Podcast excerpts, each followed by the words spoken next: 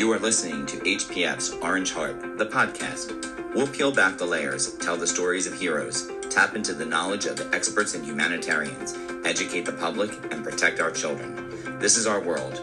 This is the Humanity Preservation Foundation, and this segment starts now.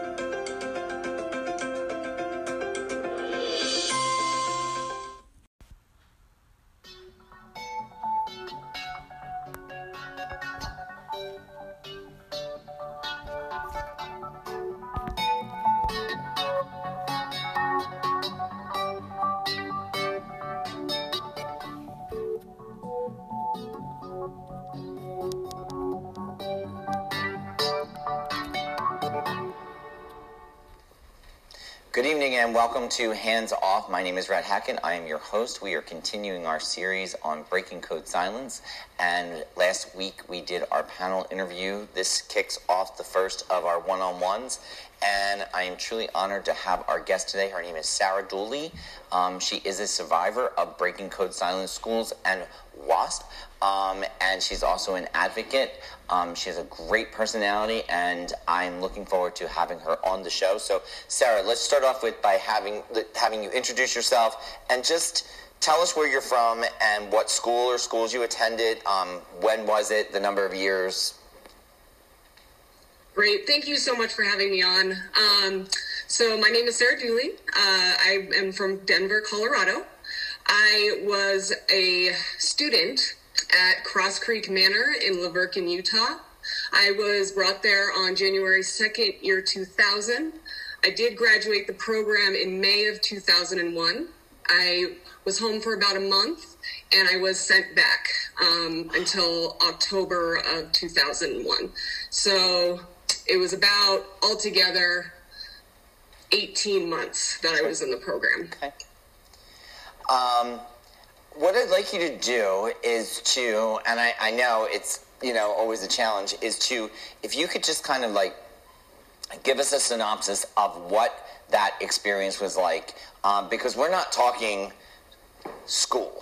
Um, we're talking about um, an institution that um, had a horrific uh, history of abuse. And if you could just tell us your story and, and let us know what it was like for you, that would be terrific. Absolutely. Um, so I was 16 uh, when I was sent to Cross Creek. Um, to start off, um, being brought there, most people are transported. Um, the parents had an option of hiring an outside company um, to basically, no, absolutely kidnap their children in the middle of the night um, and handcuff them and bring them to whatever program. Um, in my situation, my mother decided instead of utilizing a transport company, um, she sent her first husband um, and my father, who uh, I had had some past experiences with um, that I think helped get me to a at-risk youth uh, situation. Um, but so he he was my abuser, and so my father and my mom's first husband showed up first thing in the morning. I wasn't wearing any clothes.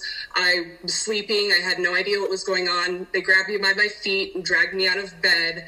Um, asked me if I wanted to go the easy way or the hard way, which is a really typical line when people are being transported. Um, I asked them if I could put some clothes on. I obviously wasn't had no idea what was going on.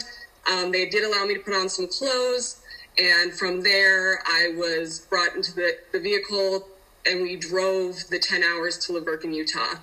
Um, during that time, they kind of explained to me where I was going. They said I was going to be going to a boarding school. Um, you know, they were I was going to have all these activities and an opportunity to make my life better. And to be honest, I wasn't really that upset about it. I mean, I was upset about leaving my friends and but life wasn't super great at home so okay. i actually there was part of me that was like okay well maybe maybe this will give me an opportunity to, to be happier um, in my life and, and give me more of a future so i got there um, they bring you into the building and they do their intake where they take your shoes uh, that really bothered me because I did not wear shoes for a year and a half. We were not allowed to wear those. Um, they brought me into a room and I was strip searched um, and basically handed a packet and and let let off into the facility. Um, when I got there, it was terrifying. Uh, nobody was speaking in a language that I understood. Um, they didn't explain the rules exactly, but the rules didn't really matter as I learned while I was there because the rules would change based off of whatever was going on. Um, so the first, you know, six months I was there, I was not allowed. Okay, you could you could write letters to your family only. Uh, the thing about the letters, though, is that they were read. Every single letter was read, and if you said anything negative about the program, if they felt like you were, you know, saying anything that wasn't approved, uh, they would destroy the letter and you would be punished.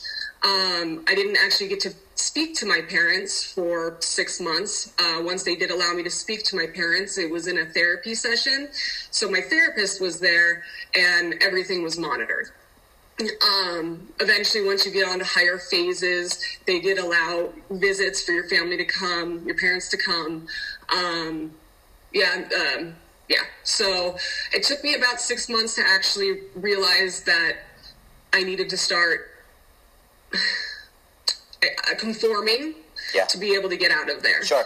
Um, you know, I was being punished on a regular basis. Uh, punishments consisted of uh, something called staff buddy, where we'd have to sit facing the wall uh, with our nose basically touching the wall in um, while sitting. Uh, what's it called? Um, Cross-legged. Yes, thank you. Yes, uh, with our hands out, we weren't allowed to turn our head left and right. We were uh, put on things like silence for weeks at a time, where we were not allowed to speak to anybody.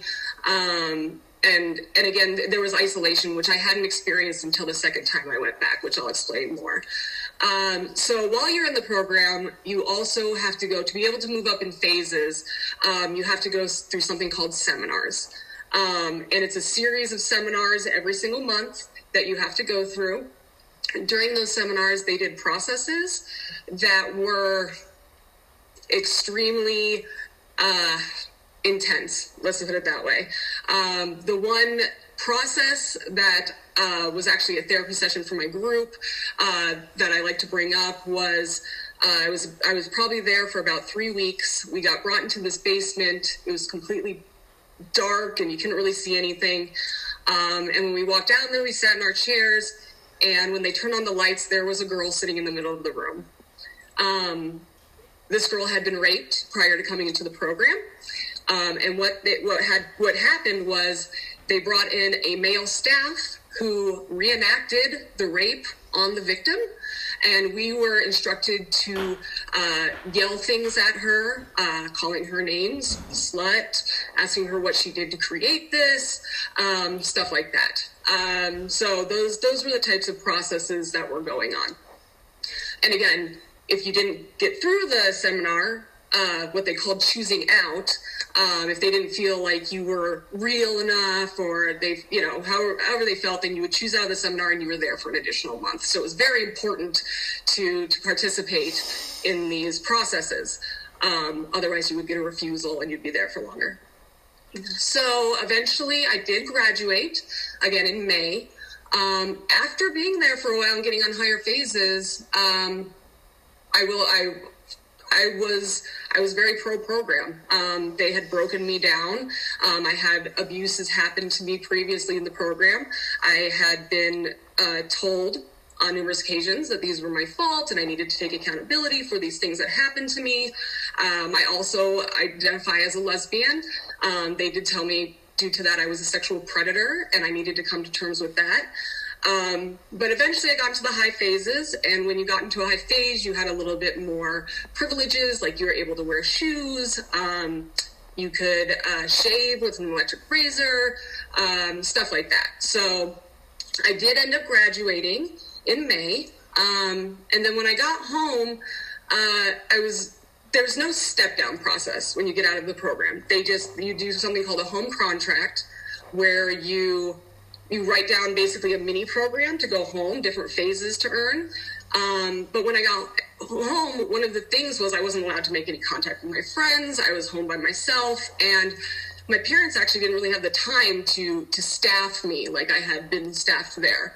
So um, eventually, I did end up sneaking out in the middle of the night. And uh, when I came back, I told my mother that I needed to go back to the program. Wow. Uh, basically, I missed my family. I didn't know how to be outside of the program. Um, I didn't know how to interact with people. Uh, nobody, again, spoke the same language as me at that point. So we spoke with the director, um, and he said that I could come back and help the girls by sharing with them the issues that I had when I got home. And so that was really exciting for me. I'm a social worker now, and that's something that, you know, fills my heart is, is helping others. So I was actually pretty excited to go back. So I did go back, and I was back for about a week before I was thrown in an isolation cell. Uh, basically, what I was told was that I was a waste of air and that they weren't going to spend any time wasting the time with someone like me. So we are actually um, looking at a photo of the, where you were at in, in the isolation room, um, and you were in there for three months. Yeah. And um, I was in there for three months straight, um, and that actually wasn't even that long. There was other girls that were in there for nine months, ten months. Um, and the thing about the isolation rooms is they're far away from the rest of the facility, um, so you're not making any contact with anybody, um, and you never leave that room. Um, I wasn't given pen, paper, and then they consistently came in, you know, a couple times a week to let me know that I was so worthless that my parents knew that I was in isolation and they didn't even care enough to come pick me up and that I had to live with that. Um, so I did sit in isolation for three months. Um, when I got out of isolation, my mom finally came and picked us up, uh, or picked me. Sorry.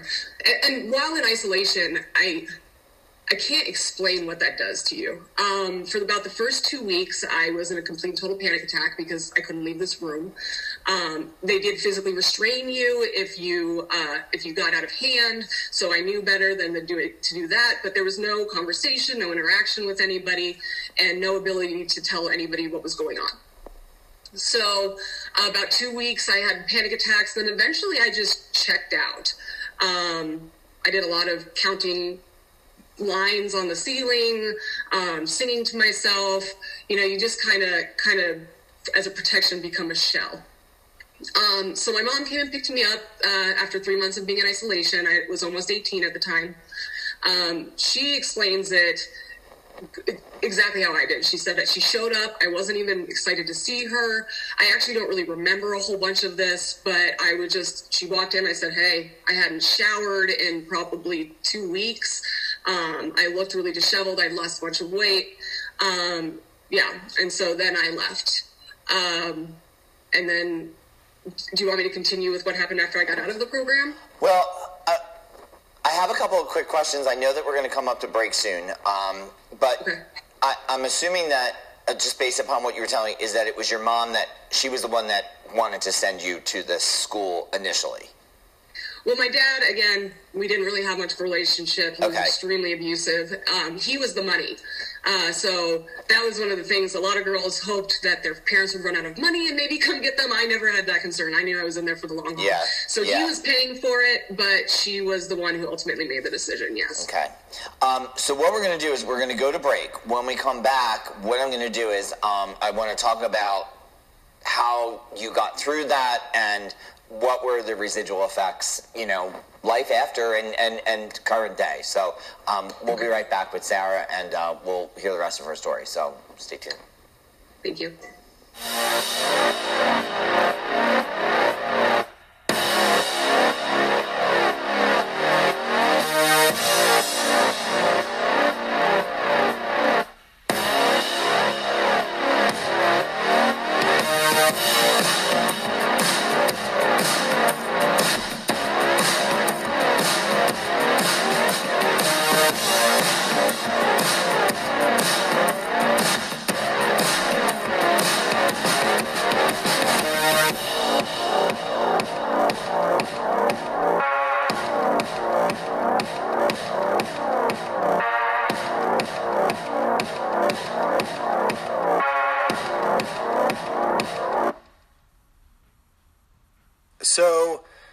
New here, but I've noticed a trend.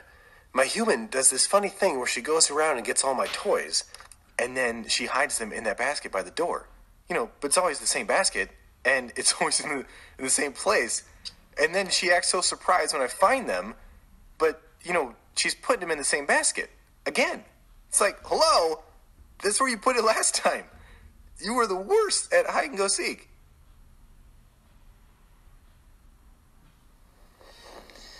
Welcome back to Hands Off. Uh, before we went to break, we were talking with Sarah Dooley, who was telling us her story of um, her final days at the facility that she was sent to. And, um, you know, hearing that, it, it never ceases to amaze me. And, and one of the, the main primary focuses of the show is always about how do you get through something like that and come out the other side? And what do you think was the number one contributor that helped well, you through that? I'm sorry. Yeah, well, first of all, I'm stubborn. Um, you know, it was that's that's my personality. So, uh, you know, I think that was a big part of it. But the girls, um, the other girls that were there with me, um, I'm gonna get emotional now. Um, they, we kept each other going.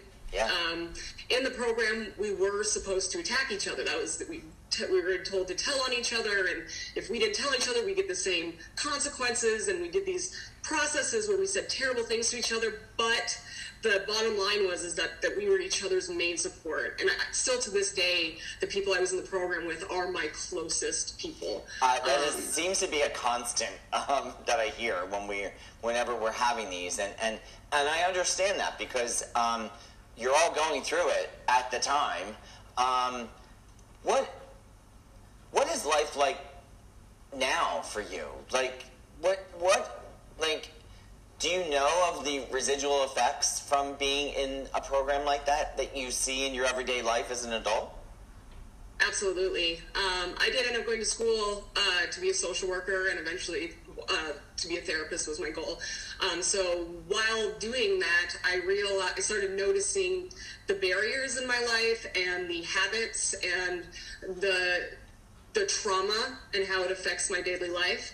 Um, I still have severe nightmares, and it's funny because if you talk to any of the other survivors, we all have the exact same nightmare. Um, we're being taken back. Uh, we're trying to explain to them that we're too old to go back, and they're making a mistake, and we get taken back. Uh, so that that happens on a regular basis.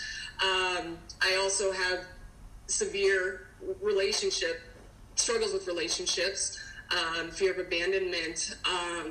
Um, you know, fear of trusting people. I think the thing that affects me the most is my feeling of worth.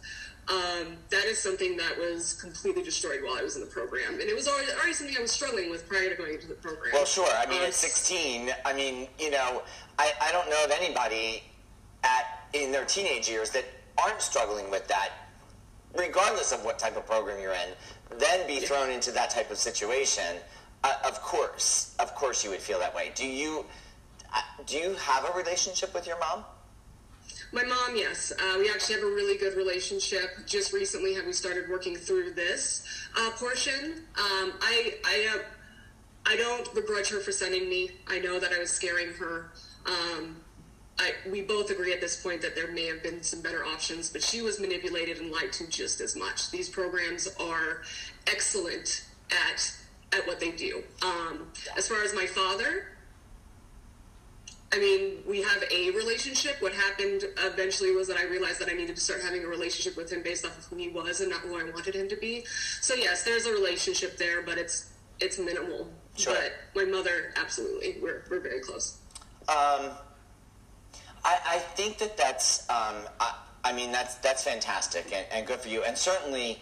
Um, you know, it, if there was something to validate in all of this based upon my experience and and, and, and speaking with people is that yes, um, there definitely are other options than this. And mm-hmm. um, you as a social worker and me as you know an advocate, and I also run a nonprofit and I work with children that have been abused. Um, there's definitely enough, th- th- that is not the solution to the issue at hand. And and I I also know too. You are correct that you know the parents are um, in a sense, they too are brainwashed, um, and it is all about the mighty dollar for the industry. Um, and is your is that school that you were at is that still up and running, or has it was it shut down? It was shut down in 2015. Okay. Uh, the issue with these programs, though, is this is uh, it's a trend. They close down and they open under different LLCs. Yes. People that work there open new programs. There are other programs operating under the individuals that were running either working or running the program I was in. Yeah. So although Cross Creek Manor and WASP as an umbrella corporation no longer exists, there are still tons, Tons. Of, of programs today. Absolutely. And I think it's important too, um, and we had spoke about this before we started recording, um, that um, the need for regulation is essential. That it, it if you're going to be um, educating children or doing whatever, there should be always a regulation in there. And at the time that you were in that facility, and even now, there are none. Is that correct? That's absolutely correct. In fact, that's why they that's why Utah specifically has so many of them. Their regulations are a lot more lax for privately owned companies. Um, I was I've done a lot of research into this, and I think the best statement that someone has made is that nail salons have more regulations put in place than these private companies. Um, there is no state regulation for these companies. Yeah. Um, and while I was there for the year and a half, and everybody I've talked to, nobody ever came to check on us. What happens is your parents actually sign over 51% of their legal rights to you, so um, they become you. They become your your um, your guardian. Um, so outside of that, there is absolutely no regulations. And um, so I'm glad that you brought that up um, because it is beyond my comprehension that, and I, I understand, believe me, I, I hear what you were saying in regards to, you know, the type of teenager that you were and, and everything like that. But the bottom line is that that is the first red flag as far as I'm concerned that you do not sign over your rights to your child to anyone. And if there's somebody that's asking you to do that, you need to hightail it out of there. And I mean, I, I, I to me, it is shocking um, because there's so many children that this happened to, and I, I, it blows me away. So. Um, and the fact that they cut off communication to your children, there should never be a situation where your children cannot have open communication with you. Absolutely, absolutely, um, because they are children, like they're children. So, um, I the youngest person, I just want to put this out there, the youngest person that I was in there with was ten years old. 10, 10 years old, and Yep. they are having to process this. I, it, it's it, it's beyond my comprehension. I um. I, I kind of know the answer to this, but I, I want to ask the question anyway. Um, why did you want to speak today on this show? Well, for me, um, this is something obviously that is, I'm very passionate about. I believe that as long as there is demand, there will be a product. Um, so what my goal is is to create regulations, not only regulations, but also to get get the information out there so that parents can make educated decisions. Prior to the inter- internet, when I was there, um, you know, it wasn't a big thing. My parents were only going based off what the program told them. So getting that information out there and creating some different legislations, making some systematic change on how these places are run, Yeah. because people are still sending their kids there. Um, I don't see that stopping. So if there's going to be places like this, they need to be regulated. Yeah, I I so agree. I um I, I think it's amazing um, that you know you've gone into the profession of social worker, um, doing what you're doing, um, and and speaking out to your story, and, and I, I think that that's super powerful. Um, what would you say to somebody that is watching this that has a similar history as you do, um, but they really kind of don't know what to do or where to go or what to say or like what would you say to them? Um, I would say reach out to support, um, whatever that looks like. For me, the Breaking Code Silence group has been life changing um, because it's out there. We're there supporting each other. We have similar stories. People are believing us. They understand the things that we're saying. That for me would be my biggest uh, bit of advice would to be find a support group, uh, reach out, look online and see what there's available. Um, we, in my experience, the group that has been created from the troubled teen industry ha- are the strongest, most compassionate humans I have ever met, and they are they are some strong individuals. So, and everybody's always really wanting to to to help each other and lift each other up. It's been a really beautiful Yes. thing. And, you know, I, I'm a member of the groups, which is, you know, how I, I, I have connected with so many individuals. Um, the um, compassion is phenomenal. Um, there are resources that are listed in within the group um, for counseling, um, which Yes. I highly recommend.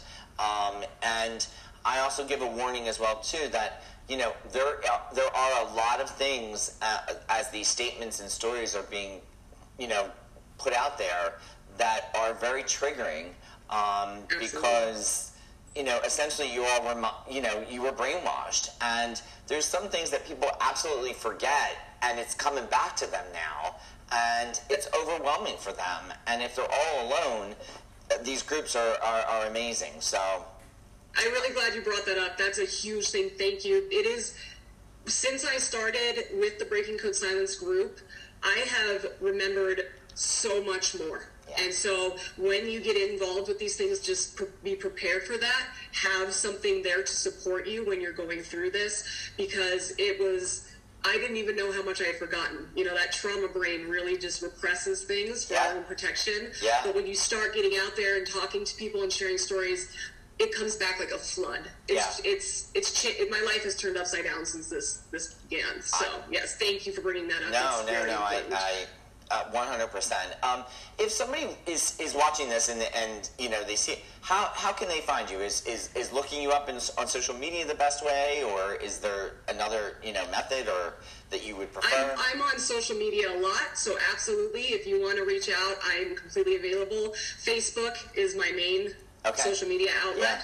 So, um, you know, reach out to me. I can get you connected with other organizations or other people.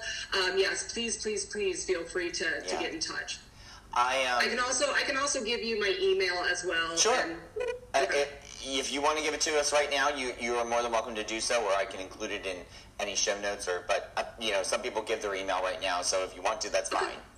Yes, my email is Sarah S A R A H dot E dot Dooley D O O L Y at gmail.com.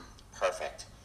Um, you know, I know that you and I have only really spoken for a short period of time, but I, I just want to say this to you um, that, and, and, and it's important to me um, to, to let you know this that um, worthiness is something that is our birthright. Like from the from the minute that we take our first breath until the last day that we take our breath. Um, and that final breath should be just as worthy as the one that came out on the first day.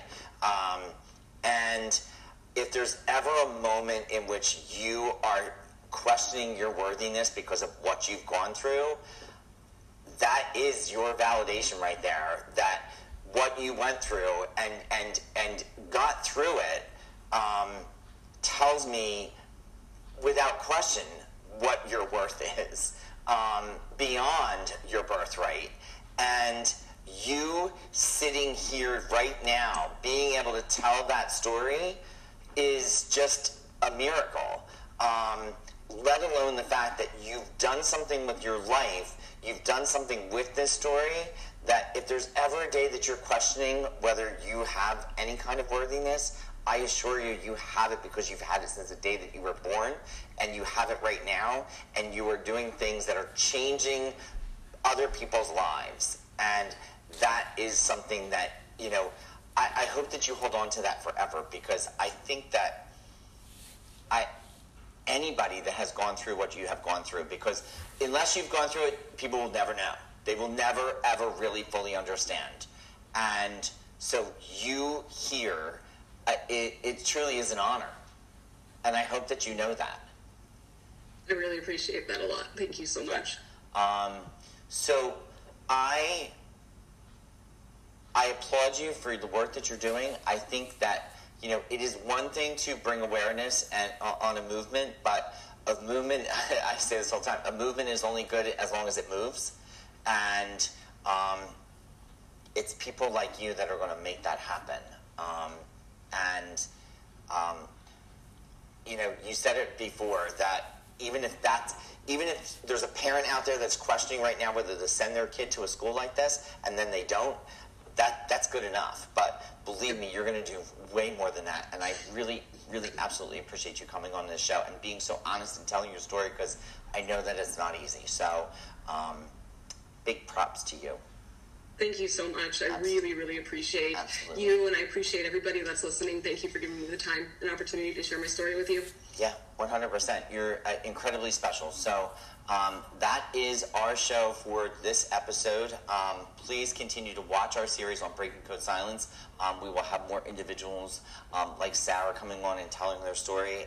And um, just remember that, uh, as we say in our opening credits, that um, abuse does not have to remain silent. Um, and Sarah certainly proved that this evening. So, thank you all for watching. Thank you.